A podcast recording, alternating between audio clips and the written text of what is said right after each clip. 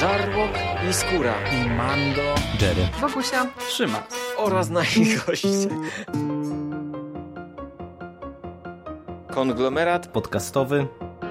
Wasze ulubione podcasty w jednym miejscu.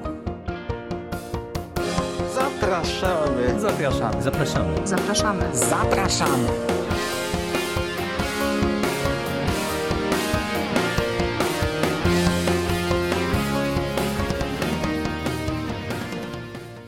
Witamy w konglomeracie podcastowym, czyli na platformie, która zbiera wszystkie Wasze ulubione podcasty w jednym miejscu. Po tej stronie mikrofonu ponownie witają się z Wami Szymon Szymas-Cieśliński, cześć, oraz Michał Dżery-Rakowicz. Witam Cię Michale. Witam Cię Szymas, witam wszystkich słuchaczy. No i gdy słyszycie ten duet w konglomeracie, to o czym myślicie ostatnimi czasy? Tak, ponownie chcielibyśmy porozmawiać o komiksie i ponownie będzie to świeżynka od Nonstop Comics. Nie no dobra, żartuję. Od Egmontu tym razem jakaś odmiana musi być, e, czyli Czarny Młot, Tajna Geneza. Tak, Egmont Polska wydał na polskim rynku Czarnego Młota.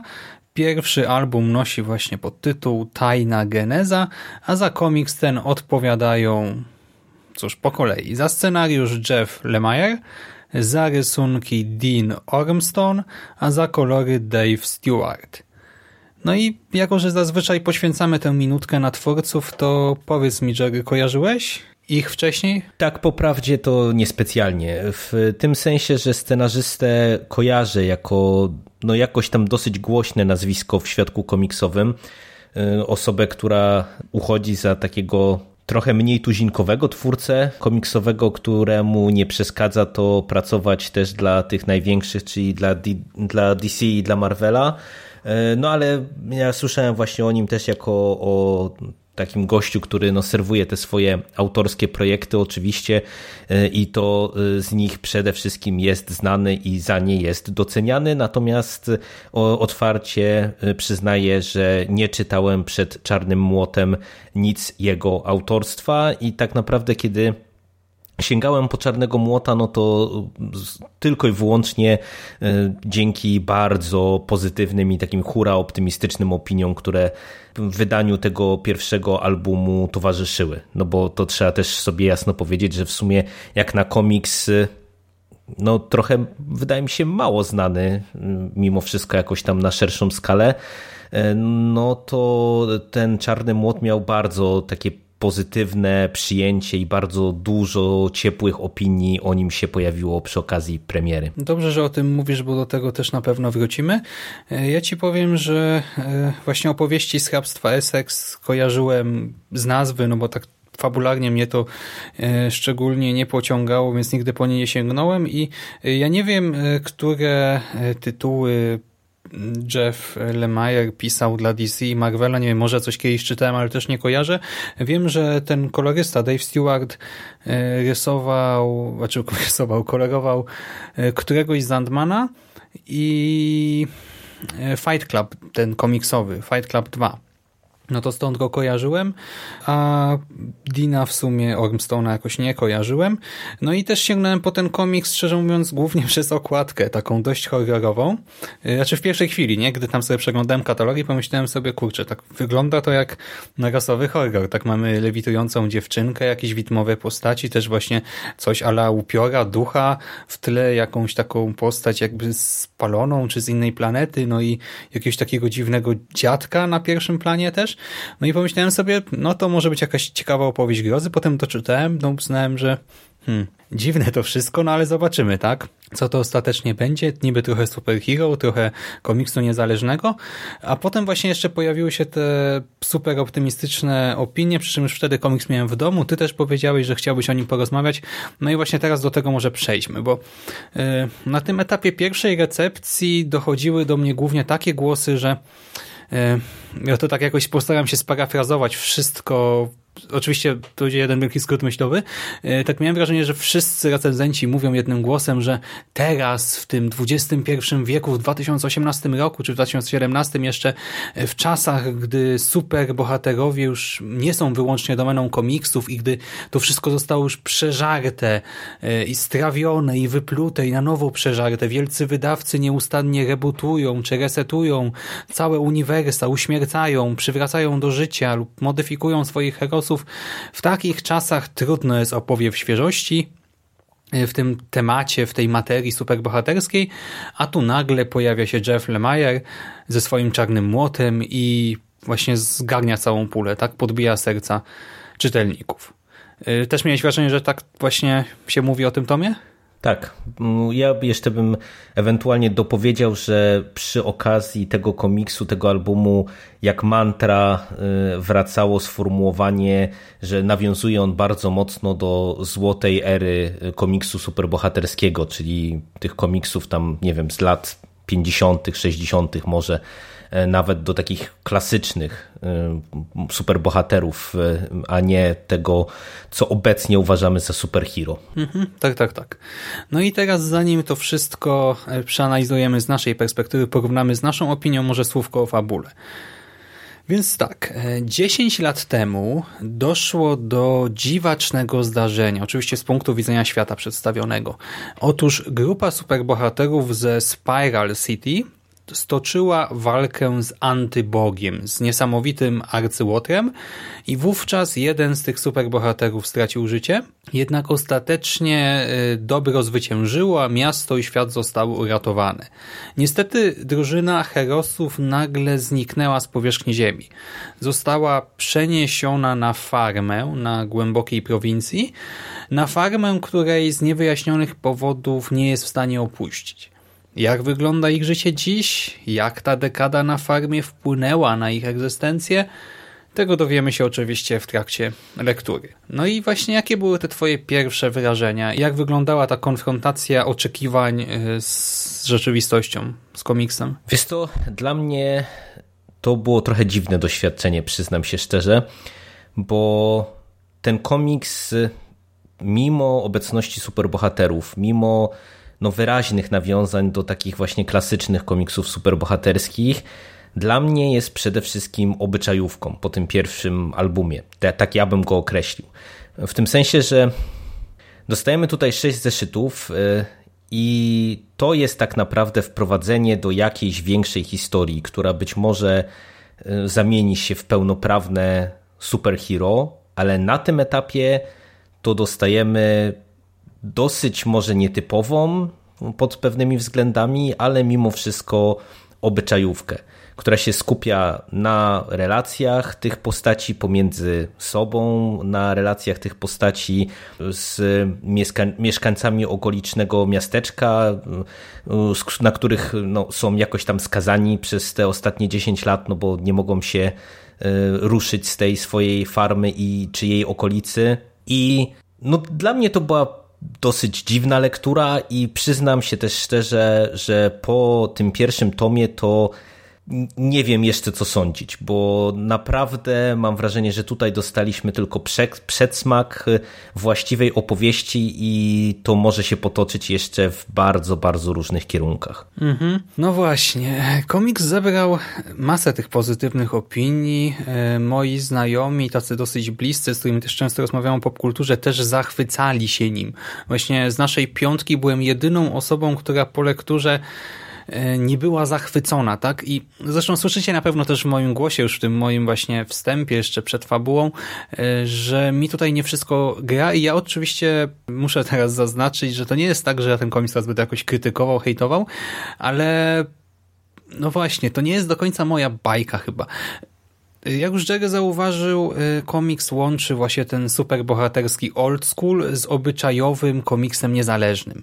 Obserwujemy naprzemiennie te retrospekcje, które właśnie no, przywodzą na myśl tę złotą erę y, komiksu oraz równolegle dramaty tych jednostek uwięzionych na farmie. Ja bym powiedział jeszcze tak wpadając ci tylko w słowo, że tutaj tak naprawdę to ja nawet nie wiem, czy te takie powołania na, stricte na tą złotą erę komiksu superbohaterskiego, one są w pełni uprawnione, bo ja nawet bardziej to widziałem tutaj inspiracje takimi klasycznymi opowieściami science fiction, klasycznymi opowieściami grozy, nie wiem, właśnie taką popkulturą szeroko pojętą właśnie lat 50. i 60., nie? Te podróże gwiezdne, wiedźmy rodem z EC Comics, cała, cała ta warstwa taka science fiction, która, no mówię, kojarzy mi się z tamtym okresem. Paradoksalnie tej złotej ery komiksu to tam też no trochę ją było czuć, ale, ale dla mnie to nie był na pewno pierwszy plan, nawet drugi. Znaczy ja ci powiem, że ja do końca w tych takich e, pasmach granicznych się nie orientuję e, tak z głowy, ale właśnie ja też najpierw pomyślałem o latach 50., czyli o tej już jak gdyby mrocznej erze, nie? bo to chyba już tak się to teraz nazywa. E, no ale z drugiej strony ci bohaterowie są tacy właśnie jak ci pierwsi palpowi, kiczowaci trochę, nie? Też wcześniejszy. No to się tutaj tak przy... miesza, bo właśnie te wspomnienia superbohaterów e, to w dużej mierze taki metakomentarz na temat historii tego amerykańskiego, no bo nie innego komiksu superbohaterskiego, a mhm. ta współczesność no to właśnie ta typowa obyczajówka, przy czym z pokręconymi bohaterami e, w takiej zapyziałej dziurze. I bohaterowie e, odcięci tak na te 10 lat e, od swojego świata, od e, właśnie tej swojej też superbohaterskości, e, starają się jakoś odnaleźć w nowej rzeczywistości. Prawie każdy z nich przeżywa rozterki miłosne, sercowe, dodatkowo część drużyny musi udawać zwykłych ludzi, chociaż nie do końca wiem dlaczego musi, a nawet nie ma ludzkiego ciała. Właśnie kto tutaj występuje? Mamy Golden Gale, e, czyli staruszkę uwięzioną w ciele dziecka, dziewczynki, e, Barbaliena, czyli marsjańskiego wojownika, no, ciele kosmity, pułkownika Weirda, który wygląda trochę jak trup astronauty, y, nie wiem, Toki Woki, czyli no dosłownie robota rodem z lat tych powiedzmy nie wiem, 50., 60. XX wieku, więc łatwo przy takich bohaterach o problemy z tożsamością. Mamy też Wiedźmę, Madame Dragonfly, y, byłego wojskowego, Abrahama Slama i no oni wszyscy mają te swoje problemy, też tutaj prawie każda postać też jakoś się nieszczęśliwie zakochuje i no właśnie mnie to nie do końca pociąga, bo z jednej strony no fajnie, ten metakomentarz, z drugiej strony ten obyczaj, ale mm, nie wiem, ja tego nie czuję. Ci kiczowaci superbohaterowie, bo oni są kiczowaci. Tak jak powiedziałeś, to jest taka pulpa, nie? Popkulturowa. Mhm. E, e, właśnie upersonifikowana. E, oni stają się tylko ludźmi, tak kreślę tutaj cudzysłów palcami, w sensie już są, są pozbawieni tych swoich mocy. Problem polega na tym, że e, to ich życie jest takie e, no smętne, mętne, byle jakie i cała ta historia przez to jest też taka mam wrażenie, powolne, jak to życie na farmie. Nie? Czas biegnie powoli, e, w sumie nic takiego się nie dzieje. Te strzępki wspomnień stanowią dość dziurawą ekspozycję. Teraźniejszość przypomina właśnie taki serial obyczajowy, nie może, e, może nie jakąś orientalną telenowelę, czy coś takiego, żeby, no też wiecie, bez przesady, ale jednak e, taki ciągnący się serial o tych takich codziennych rozterkach grupki niekoniecznie interesujących mnie osób, bo one są ciekawe niby jako te jednostki, ale jako ta grupa na farmie, no to nie wiem, ja na przykład tych ich rozterek miłosnych nie czuję, totalnie po prostu. Ale wiesz to, ja ci powiem, że je, chyba wiem dlaczego, bo też mam z tym pewien problem. I zaczynając od, od tego wątku, bo jeszcze jedną rzecz chciałem poruszyć, czy nawiązać do twojej wypowiedzi.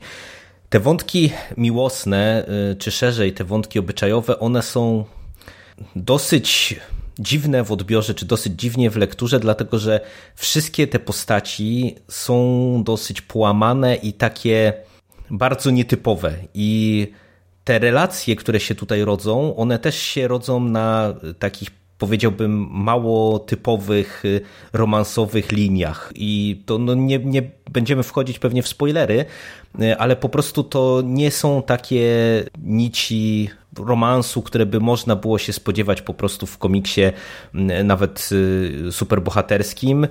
I to jest trochę dziwne, bo te postaci są dziwne i kiedy nagle właśnie dwie postaci, które, tak jak mówisz, są palpowe, są w jakiś sposób no dziwaczne po prostu, nagle zaczynają do siebie pałać uczuciem, to to ja trochę tak patrzę na to, ale nie do końca widzę, co autor tutaj chciał osiągnąć. A to jest też dla mnie dziwnie poprowadzone pod jednym względem, który jest no, jakoś tam podkopujący trochę dla mnie tę historię i ja dlatego mówię, że to jest taka długa rozbiegówka, która mi jeszcze niewiele mówi, czym tak naprawdę jest Czarny Młot, bo też y, użyłeś w którymś momencie takiego słowa, że nie wiadomo dlaczego oni się muszą ukrywać.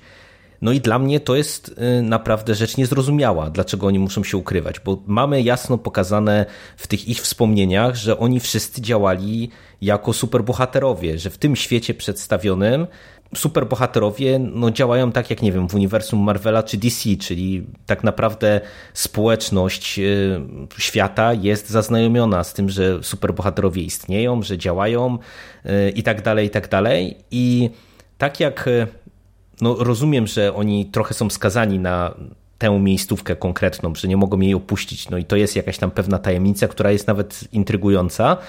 No to dlaczego oni w zasadzie od samego początku jakby zakładają, że muszą się ukrywać i że muszą e, stworzyć taką jakąś dziwaczną rodzinę, co powoduje tak naprawdę momentami nie wiem, sztucznie trochę wyglądające dla mnie konflikty, no bo wiesz, część tych konfliktów pomiędzy tymi postaciami to są właśnie takie konflikty zbudowane tylko i wyłącznie na tym, że oni próbują się wtłoczyć mm, w formułę takiej klasycznej rodziny, no a to nie będzie działać, no bo nie są rodziną i tak dalej, i tak dalej. Mogę, mogę coś wtrącić? Mhm. Jeszcze mnie tutaj y, przeszkadza to, że minęło te 10 lat, no bo tak ja nie czuję tutaj tego, że ci ludzie przez 10 lat właśnie żyją ze sobą, tak? I e, też, że przez 10 lat próbują się stąd wyrwać, bo e, znaczy komiks też nie mówi, jak to wyglądało nie przez te 10 lat na tej farmie za bardzo, bo no te retrospekcje raczej właśnie. dotyczą życia superbohaterskiego przed przeniesieniem, ale ja tak nagle widzę e, tę grupkę i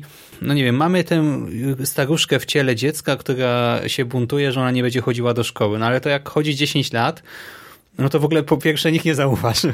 Ja tam zrozumiałem w jednej z tych rozmów z dyrektorką, że to tak wygląda, jak ona by tam chodziła dopiero tam, nie wiem, drugi czy trzeci rok, że pewnie ją w którymś momencie posłali do szkoły właśnie, żeby się wpasować. No ale to no w dobra, tym świecie no przedstawionym to nie do no końca to, ma sens. Ale no to chodzi trzeci rok i co? I teraz nagle jakoś się tak buntuje, tak na maksa, że, bo ona na, każdym, na każdym kroku jak gdyby robi na złość, nie? Tak właśnie pokazuje, że nie, ona nie będzie, właśnie jak małe dziecko w sumie trochę. I w sensie ja nie czuję tej, te, tego jej dramatu, tak? Bo gdyby to na przykład to teraz się wydarzyło, nie? No i nagle jest zmuszona do przyjęcia tej nowej roli. No to okej, okay. ale tutaj tak ja nie wiem, czy ona jest zmęczona tym, tak? Czy ona w ogóle jest taka jakaś zbuntowana cały czas, czy co.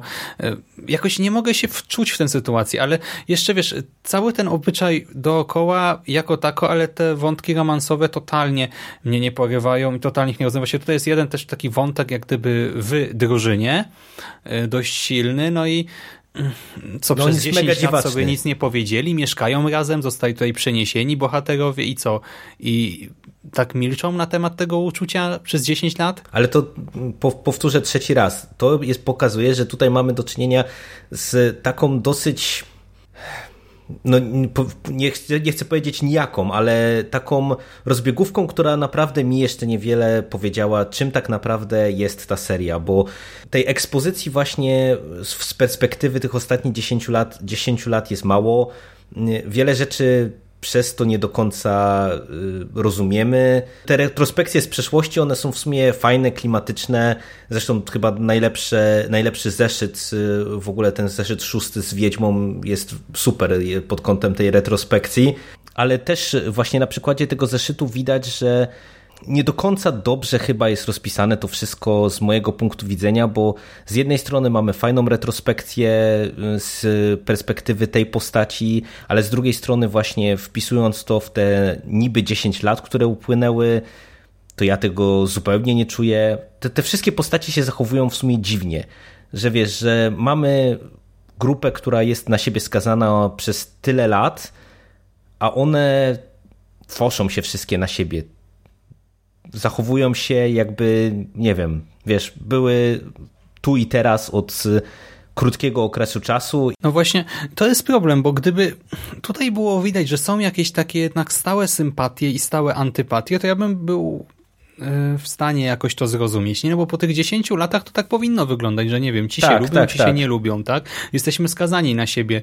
E, tak, ci się kochają, ci się nienawidzą. Ci są e, do siebie nastawieni neutralnie. A tutaj tak właśnie wszystko jakby się zaczęło, nie wiem, tydzień temu i no totalnie tego nie czuję. No, no nie wiem, no kurczę, to nie jest tak, że ten komiks mi się nie podoba, czy coś. Po prostu nie jestem w stanie dać się porwać, bo co chwila tak się zastanawiam, no ale dlaczego, tak? No ale po co, o co chodzi, tak? No dlaczego robisz to, co robisz, bohaterze tutaj? I właśnie wspomniałeś o tym komiksie o Madame Dragonfly, no i z jednej strony właśnie jako ta meta, nie, to jest spoko, bo to jest taka historia trochę jak z EC Comics. Zresztą to jest też postać jak z EC Comics i podobnych tworów i pod tym względem sobie myślę, spoko, fajnie to tutaj sobie Lemajer wykoncypował, podoba mi się, ale w ogóle tutaj mam dużo takich momentów, że podobają mi się jako wyrwane z kontekstu mhm, elementy. Zgadzam się w pełni. A jako całość mi się to gryzie, nie funkcjonuje. Właśnie ten wątek miłosny naszej pani Wiedźmy jako właśnie historyjka zupełnie na boku jest ok, tak? Nie jest rewelacyjna, ale jest w porządku. Ale jako element tej historii, no to ja go trochę wręcz wyśmiałem w rozmowie ze znajomymi, ale to już wchodząc w spoilery, więc tutaj tego nie zrobię, bo no to jest absurdalne jednak w gruncie rzeczy. I właśnie dlatego po lekturze tak sobie usiadłem i myślę, że to jest trochę jak, nie wiem, jak zatrzymanie się nad jakimś ładnym widokiem w drodze gdzieś, nie wiem, do pracy czy coś, że tak zawiesimy na chwilę nad tym komiksem myśl, tak?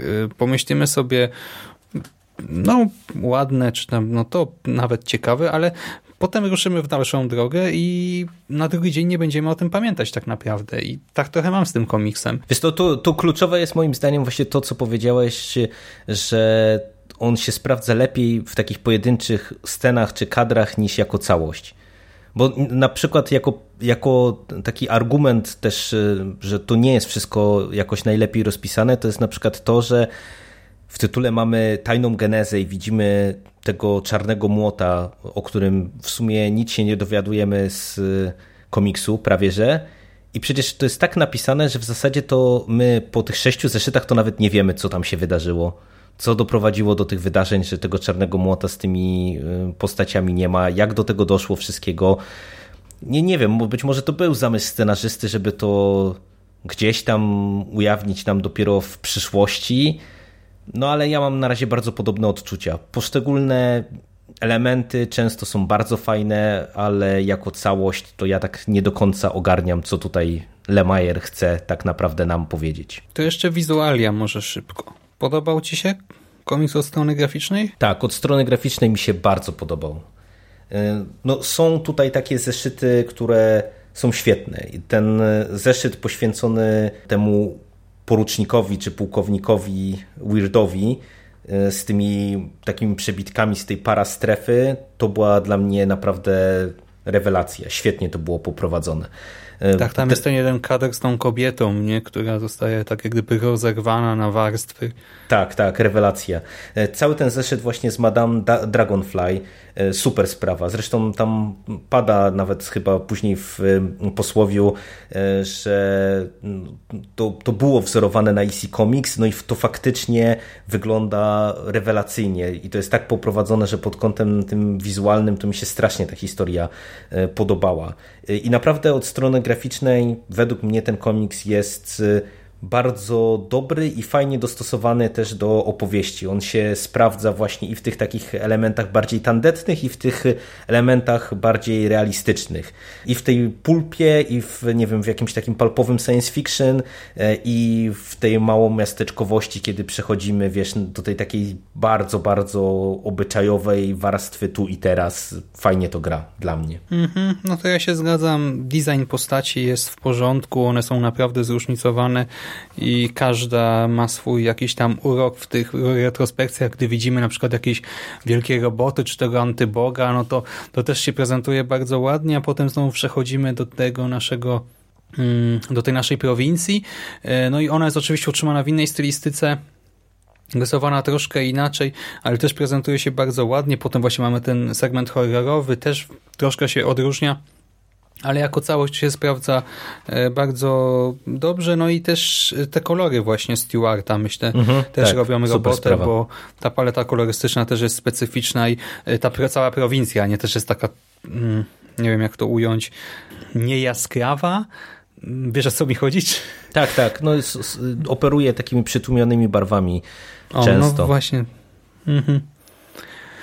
No dobra, no to ostatecznie e, powiedz mi, sięgniesz po drugi tom? Znaczy, no sięgnąć sięgniesz, ale... Się, sięgnąć sięgnę na pewno, e, bo już go zresztą mam e, w domu i w sumie to czekam na niego i się na niego zabiorę pewnie w ten weekend, bo e, chcę poznać dalszy ciąg historii i przede wszystkim chcę zobaczyć właśnie, gdzie nas to wszystko doprowadzi, no bo naprawdę, no słysząc tyle hura optymistycznych recenzji i przecież przy okazji drugiego tomu już też widziałem naprawdę same super pozytywne recenzje, no to ja się zastanawiam, czy to do mnie ten komiks nie trafia, czy on po prostu dopiero nabiera skrzydeł z dalszymi zeszytami, kiedy ta historia nabiera, nie wiem, może jakiegoś wyraźniejszego kierunku, wyraźniejszego tempa. Zobaczymy, co tam przyszłość nam przyniesie. No na razie też sześć zeszytów mnie jakoś na kolana nie rzuciły. No ja właśnie doceniam warstwę graficzną, doceniam metę, ale nie rozumiem zupełnie mm, tej warstwy mm, romantyczno-miłosno-obyczajowej na chwilę obecną i jako, że ten komiks w dużej mierze tym stoi, to no też jestem na rozdrożu, tak? I raczej bym tego komiksu nie polecał, bo właśnie to jest straszne, bo to nie jest tak, że to jest właśnie coś fatalnego, głupiego, e, zupełnie źle napisanego, czy właśnie brzydkiego, ale właśnie to jest coś, co trudno komuś polecić tak jednoznacznie, nie? Bo to nie jest właśnie, łatwiej polecić coś takiego, co jest komercyjnym średniakiem, ale właśnie jest e, taką papką, którą każdy może przyswoić, niż E, właśnie coś takiego na pograniczu, nie? Tego old schoolu, niezależności, tego hrabstwa Essex i właśnie superhero.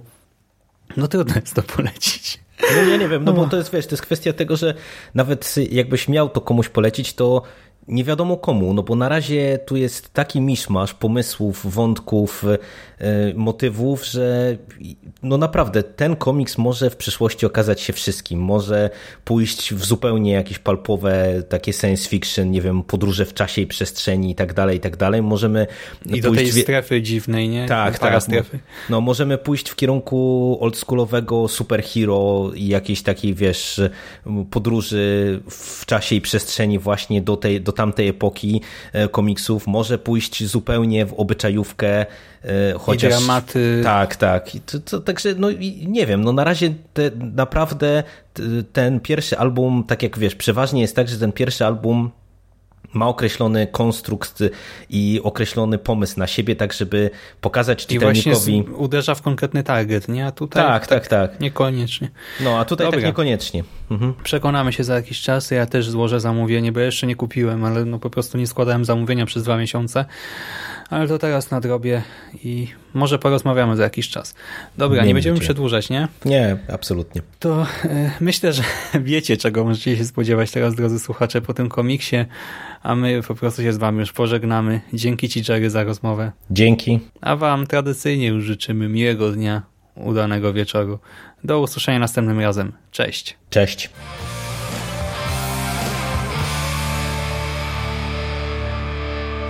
Finished? Fuck are we gonna do now? What are we gonna do? It's over. Nothing is over. Nothing. You just don't turn it off.